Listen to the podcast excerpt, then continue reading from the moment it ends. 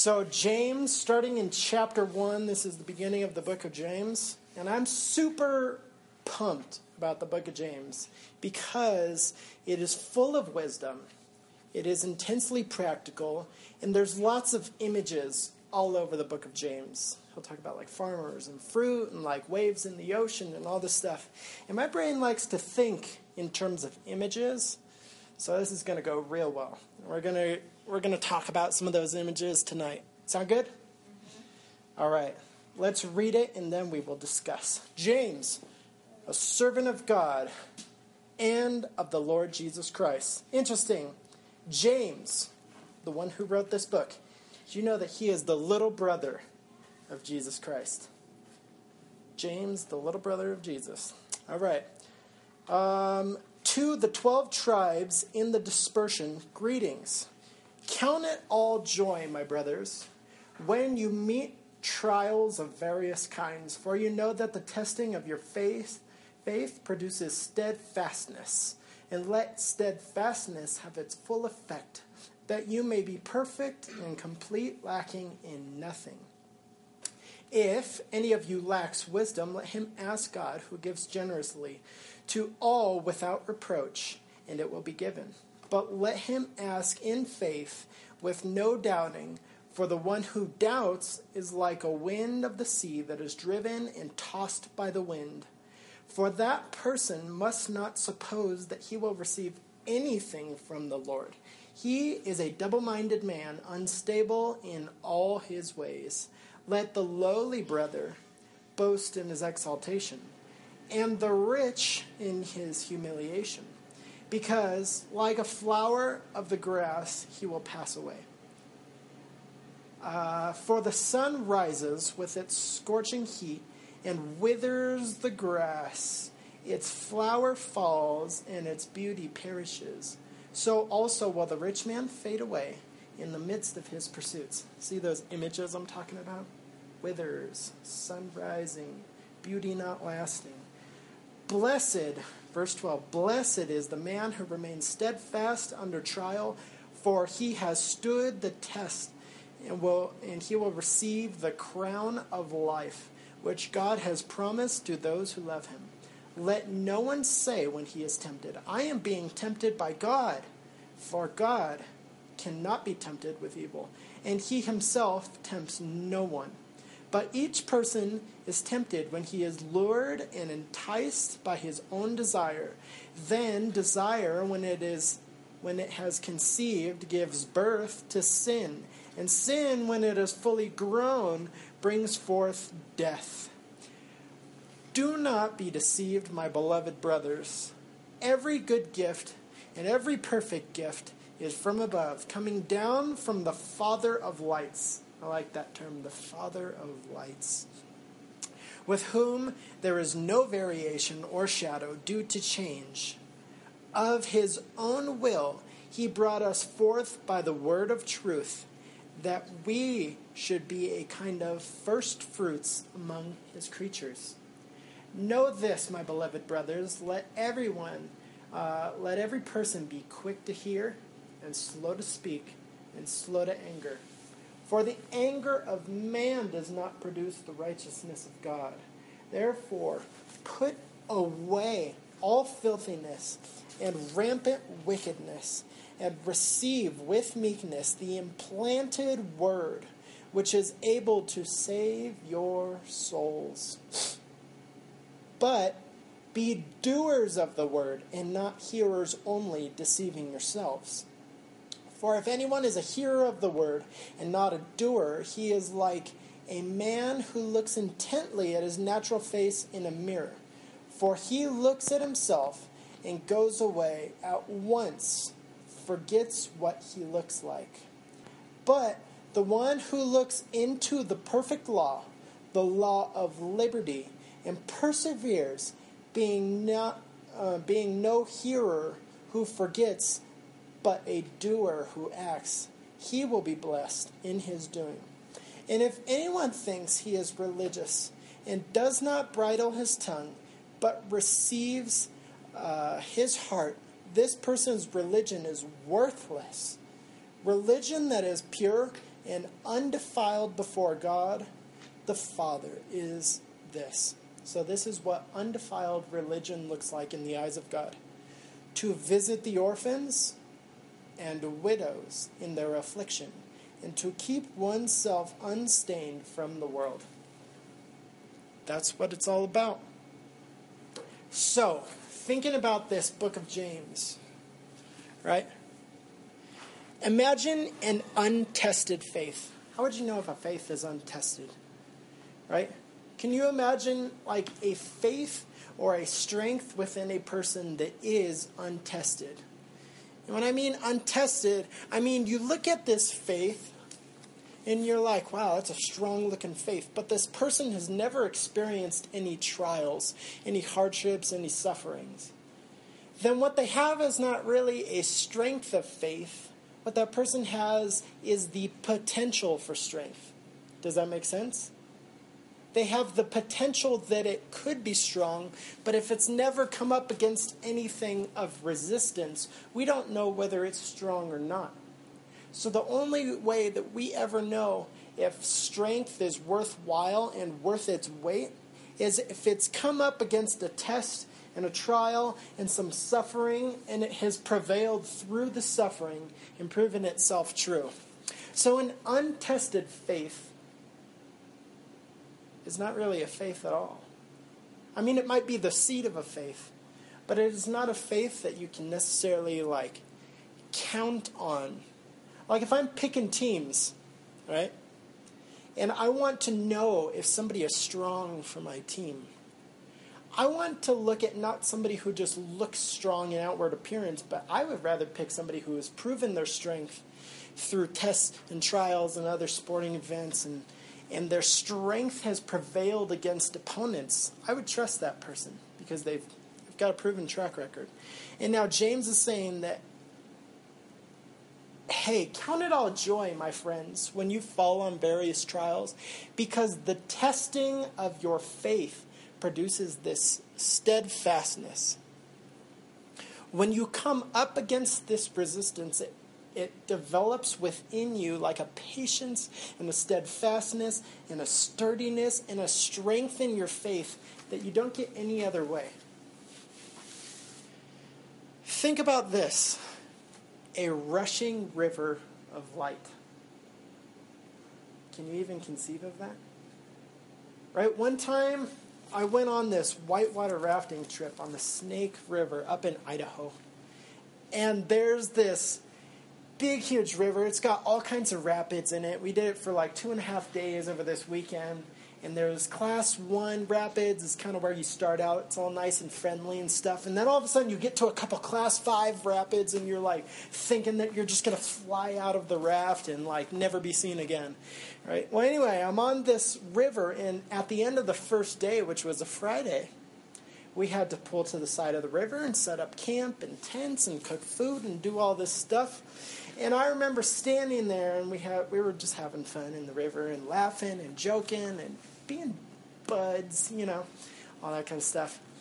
And I remember staring at this rushing river that was right next to where we'd set up camp, and looking at it and just kind of being in awe of the power of the river right? And I could look upstream, and I didn't know exactly where that water was coming from, but I remember I was up there earlier that day.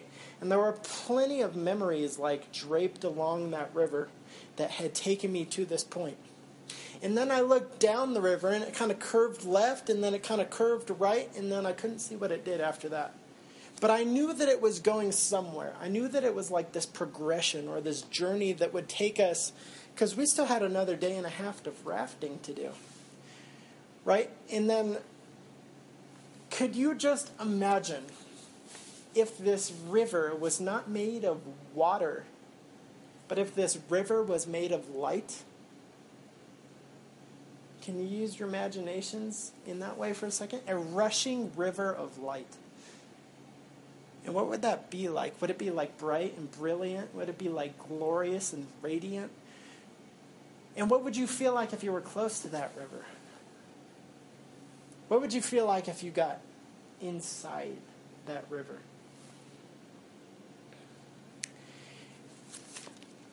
This rushing river of light. And it's almost kind of like that rushing river of light is like what God's word is to us.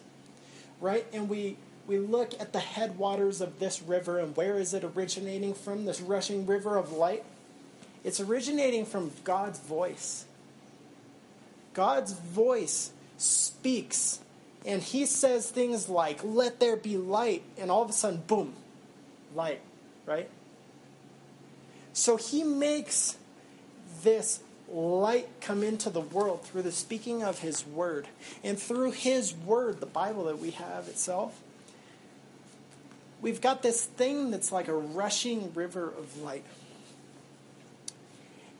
And when we fall on various trials, we kind of go through this process of like being refined.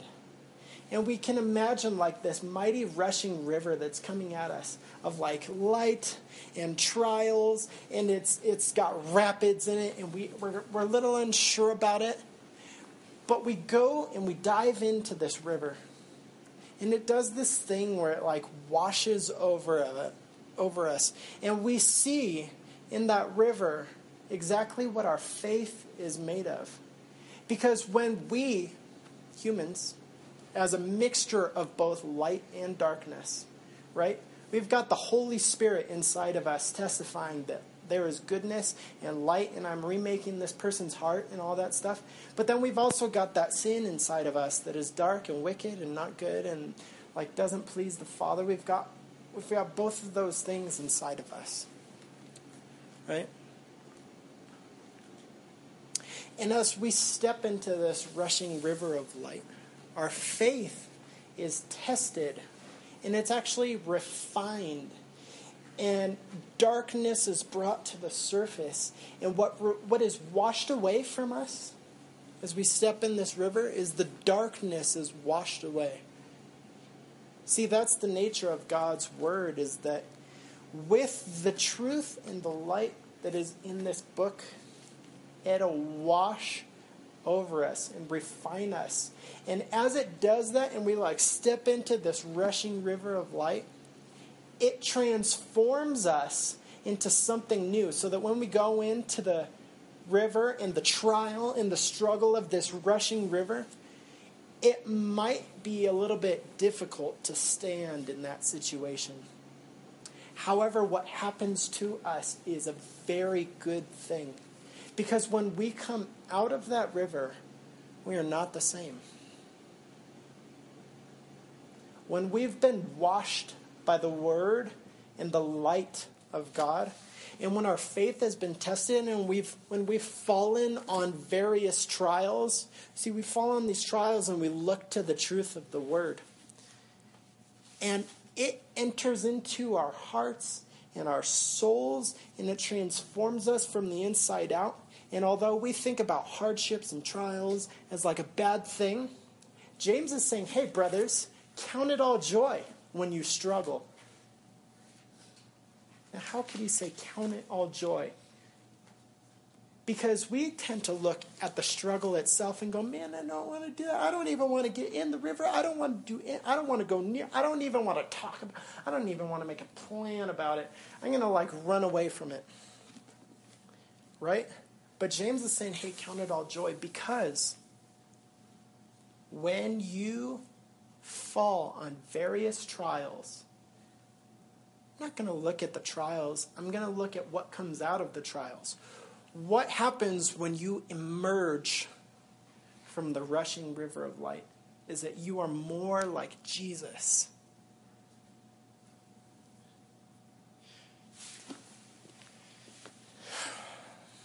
he'll go on to say, and this is just speaking wisdom, it's wisdom for us to recognize this that riches and beauty are like wildflowers. Riches and beauty are like wildflowers. See, we grow up in a world system that tells us, hey, you gotta you got to go to school and you got to go to college and you got to get a good job so you can make lots of money and then you can have a beautiful wife or a beautiful husband and then together you can make beautiful kids, right? And that's like what life is all about, apparently. And make so much money that you can like outdo your friends and like have more than them and then they can be like just slightly jealous of you. Right? That sounds exhausting. it does. And it's like this ongoing rat race. And if we don't pause and take a step back and look at the whole thing then we'll forget. Hey that's not what life is about Right? Sometimes when you start to pursue the call of God on your life, people will ask you questions like, oh my, well, how are you going to make money? Which means, in that person's understanding of what life is about, what is life about? According to that person, what is life about? Money, right? And if you're going to like pick somebody who's going to be your spouse eventually, what what is that person also concerned about? Well, are they good looking, right? And they give you the eyebrows. Are they good looking? And what James is telling us to remember is not that beauty or riches are a bad thing. Beauty and riches can be a good thing and a gift from God, and God can use them and He can bless you with riches, right? But He's saying, don't get caught up in the idea that life is all about money and beauty. Because those two things are like a wildflower. That when the sun comes up, in the blink of an eye, money and riches are going to go away. They will pass away. And the rich man who spent his whole life chasing after the riches of this life, he will die in the midst of his pursuit of money. And you would ask that man, Oh man, did you ever get what you wanted? Did you ever have enough money? How much money would have been enough money? And with this wild look in his eye, he would just look at you and say, Just a little bit more that right? The pursuit of money, the pursuit of beauty, even the pursuit of pleasure and happiness and these things. If we, if we make those the foundation for our life, it's foolishness. And James is telling us, like, hey, don't live on these things because they're gone in, in the blink of an eye and the the woman who's a young woman and super beautiful and everybody admires her and all this stuff like before you know it she's going to be old and gray and wrinkled. And maybe you've like built up this this massive wealth and you have all this money in the bank and you like to have extravagant parties where you show people exactly how much money you have right well, what if some catastrophe happens? And what if, what if something goes awry? And what if, what if your health goes in an unexpected direction and then all that money that you used to spend on pleasure, now you have to spend it on keeping yourself alive? What if that happens? So he's saying, hey, listen, don't get caught up chasing after those things. Instead, he says, ask for wisdom. Remember that you ask for wisdom. And wisdom, true wisdom that comes from God above, will tell you that, hey, there is more to this life than just money and beauty. There is something bigger that is beyond this life. That is wisdom. Proverbs says that part of wisdom is learning to number our days and learning that we won't live forever and looking at life and saying, hey, there's more to this life than just outdoing everybody else in the rat race. And he says, if you're like this, then you're like this unstable wind at the sea. That when the wind blows you, whatever culture says is good and popular and you should pursue, like you're just going after that. They're like, you know, oh money, so you run over there, and oh beauty, so you run over there, and oh this girl and that guy, and and this person's famous and popular, and then he's not so famous and popular, And then you have to throw out all his CDs because he got arrested and deported back to Canada.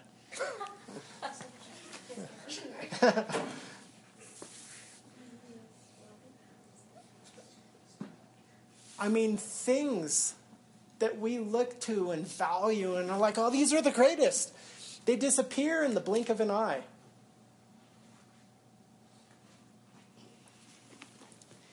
Says, build your life on the foundation of God's word and keep asking for wisdom. And listen, he reminds you that if you ask for wisdom in this life, God's not going to get mad at you and say, oh, you're so dumb for being a fool. No, God's not going to get mad at you. He is going to give generously the gift of wisdom. In fact, that's maybe one of the best things that you can do is to pray to God and ask for wisdom because every time you ask for wisdom, he just gives it and he pours it out generously. Right? I can think back on times in my life where I prayed and asked God for wisdom and I this was like, you know, as I'm younger and stuff. And then I come up to trials and various situations and waves that to- threaten to toss me to and fro. And it is the wisdom that God has poured into me through these years that allows me to stand in that, the tossing of the waves. And that allows me to stay centered on Him and, and I'm just reminded as He gives me the strength and the wisdom that, that allows me to stand in the waves, in the tossing of the waves. I recall back to prayers that I prayed years ago for wisdom. And He answered those. And I see the fruit of those prayers years ago, now. And I wonder if He was prompting me to pray for the wisdom back then knowing what was just around the corner and that I would need that wisdom to stand. And he goes, Listen, if when your faith is tested and trials come against you and you're tossed by the waves, when you face hardships, if you are able to not lose your footing, and if you are able to not get depressed and still count it all joy, if you can do this, and if when the waves toss you around, if you can stand back up by your faith that has been tested and your strength and your hope in God, if you can stand back up, you receive the crown of life. Is that cool? when you step into the rushing river of light and you're refined by the trials and the temptations and the washing of His Word, and His Word, like, just washes away every bit of darkness and debris and decay and just washes over you, and you stand back up and you walk out of that river. If you can do that by a faith that has been tested, you receive the crown of life. Congratulations. And what happens when you go into that rushing river of light and it washes all this darkness and wickedness out of you and the sin and it just purges you of it. And you come walking out what what's showing? Your true colors. You're showing your true colors. That's what's on display when you walk out of that river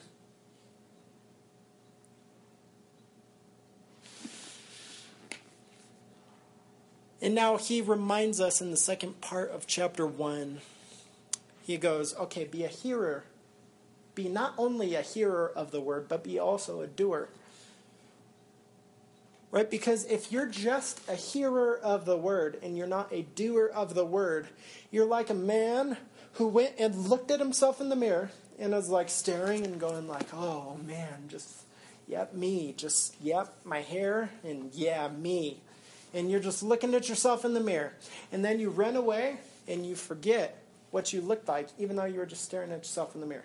So if you hear the word of God, but don't do anything about it, it's like a man who looks at himself in the mirror and once he walks away, immediately forgets what he looks like. You see, what happens is that we are all filled In fact, James says this. He goes, If you're like that, if you're a hearer and you forget what you look like really easily, you're like, you're deceiving yourself. You see, something that we are all filled with as humans is we're filled with self deception.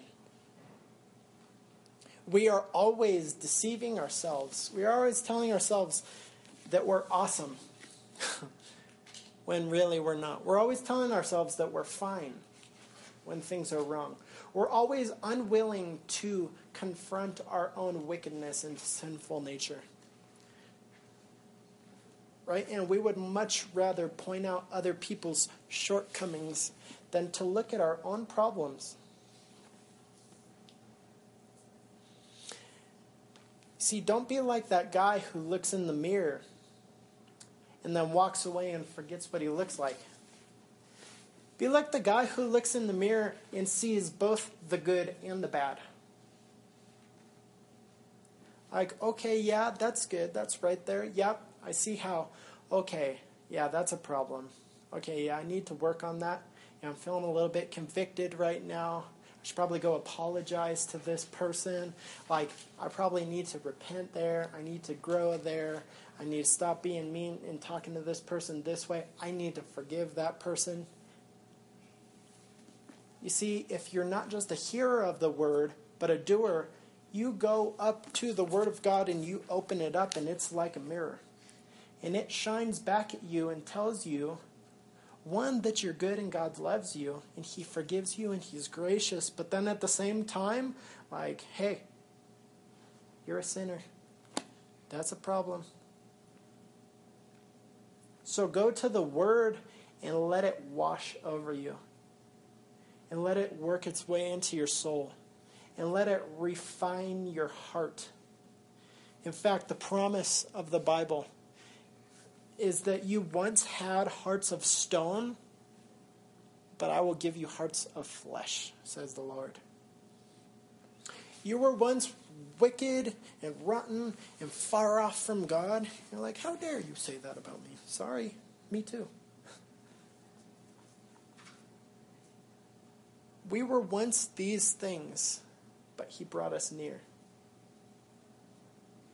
And we were once in complete darkness, and he did the awesome thing of putting his light inside of us. Now, don't be someone who opens the Bible and then just lets it get easily forgotten when you walk away. Be the person who goes and opens the pages and looks and reads and sees stuff and says, Oh, uh, love God with all your heart, soul, mind, and strength, you're like, okay, yeah, I got to go do that. And oh, hey, the next greatest commandment love your neighbor as yourself. Then you're like, oh, dang, I got to go do that too. Who am I not doing that to right now?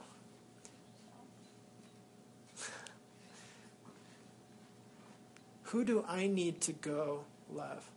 or then you, you're, you're filled with worry and doubt and fear over all these things, the circumstances that are coming against you, and then you open up the Bible and you read that God is faithful and He never gives up on you. Now, if you go away and you're still afraid and doubting and full of fear, then, then you're being a hearer of the word and not a doer. He's saying, hey, come to this. Come to this Bible. Look at these pages. Look at these words and let these words become a part of you so much that they change the shape of your heart. And when you leave, you go and do something different and you treat people different and you live in a different way because you've been washed by the Word. And it has transformed you. See, when the Word of God comes inside of us, it pushes out wickedness. It pushes out darkness because this Word is light. And when we take it in, when we like ingest it, when we like make it a part of us, when we like pray through it and meditate on it and do all these things, when, when we make it a part of us and we take it in, it pushes out the darkness because the darkness can't stand to be somewhere where the light is. And James says, hey, you do good to do that. Because when you take the light of the word into you, it saves your soul. Anybody care about their soul being saved?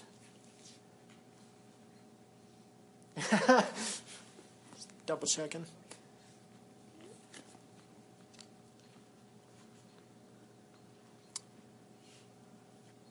Be hearer, not only hearers, but doers of the word. Take these words and put them into practice. Get past the self deception, get past the lies that we tell ourselves that we're okay and everybody else is at fault. Get past the self deception of being a man who looks at the word and says, everybody else is a sinner and I'm not. Get past that.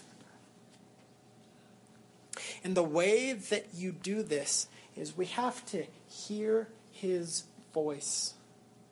When we open these pages of this Bible, we don't just open it to like, I don't know, get some good stories or something like that. If you want a good story, like read a good novel. There are lots of stories in this Bible, but the purpose of this is that we open it and we look it and we go, my God, I am a terrible person. that doesn't sound like a fun reason to read the Bible. But he goes, hey, listen, if your faith is tested and you open up the Word and you feel convicted, good. But hey, I don't want you to stay there. If there's a bunch of depressed, convicted people walking around talking about how terrible how terrible they are. I'm just I'm, I'm just depressed and, just, and nobody likes me and I'm just a bad person. And, no, don't stay there.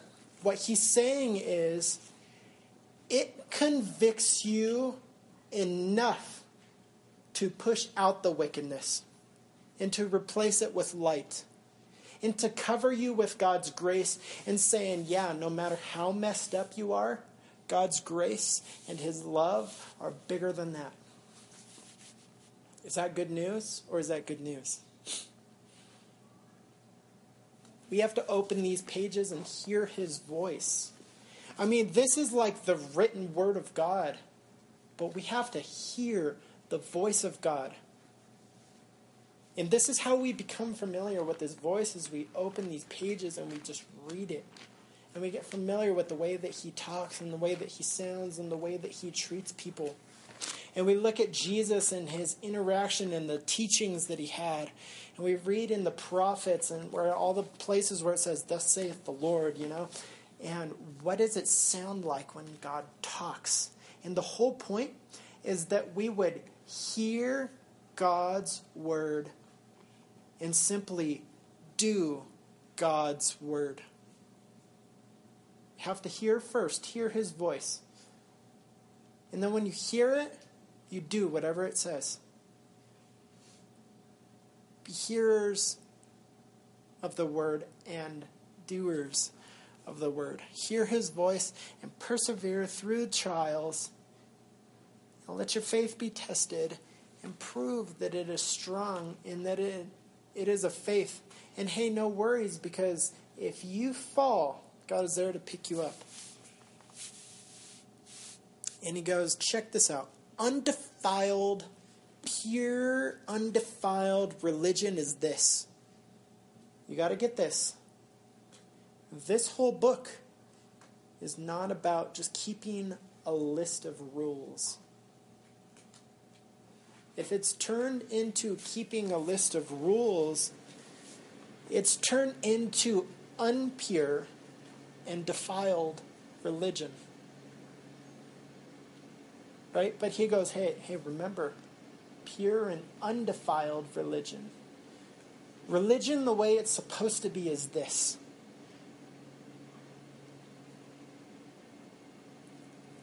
That you remember the poor and the powerless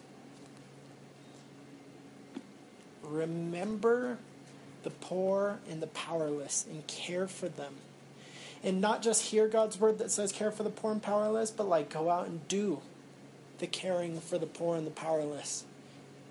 And if this word of God it's is doing its powerful thing that it is made to do, it will lead you to care for the poor and the powerless.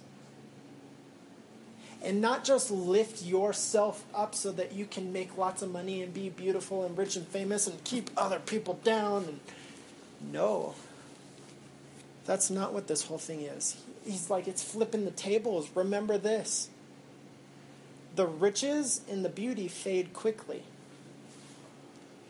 But here's what happens you read this and you understand God's vision for life and that it's totally upside down and that the, the high and the mighty and the rich and the powerful they're going to be humiliated. And the poor and the powerless they're going to get raised up. So if he has for any reason don't feel guilty if he's blessed you with money or beauty. Not a bad thing. Don't feel bad. But he's saying hey if you have received those blessings remember that this is what they're for. That you care for the poor and the powerless, the orphans and the widows, the homeless. And then we, we got to ask this question Is your faith real? Is it a real faith?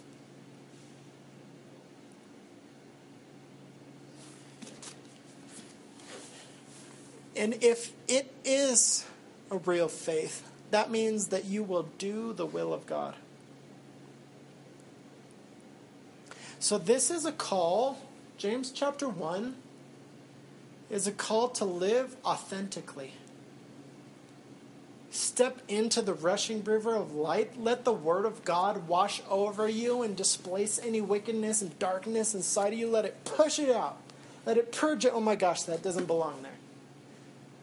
And let yourself emerge from the rushing river of light with darkness purged as a new and transformed person who is showing your true Christ colors.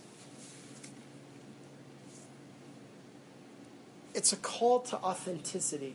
It's a call to live the right way and with integrity and with wisdom and with uprightness and not like schmoozing people or telling people what they want to hear or like faking or cheating or any of this stuff.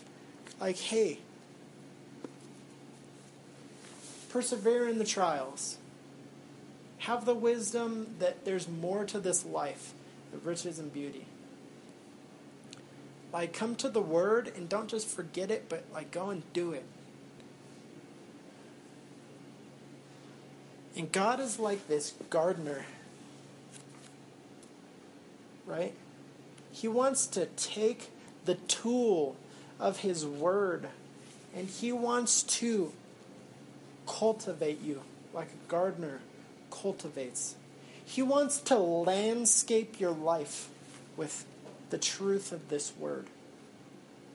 He wants to set your life according to His will and His purposes and His design.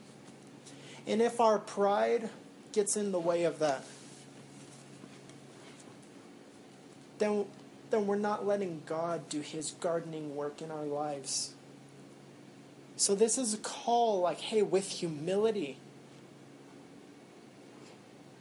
and with wisdom and with understanding, allow God to garden your soul with the light of His Word.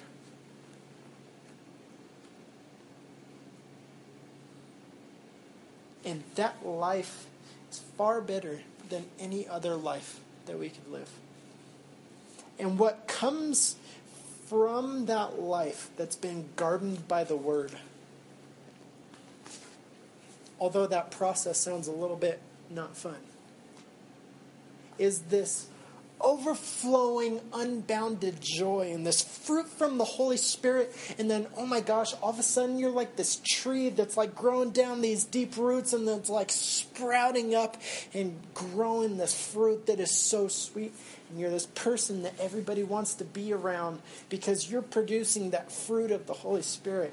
And it's like sweet and tasty and beautiful and honest and good and pure. No, you're good. Yeah. Amen. Amen. Amen. All right, you guys have fun. Uh, let's pray real quick. Uh, dear Lord, we just thank you uh, for this message from uh, from your little brother James. And we pray, God, that um, your word would do its work in our life, and that we would allow you to be the gardener who just uh, transforms us by your word. And we lift all these requests up to you in Jesus' name. Amen.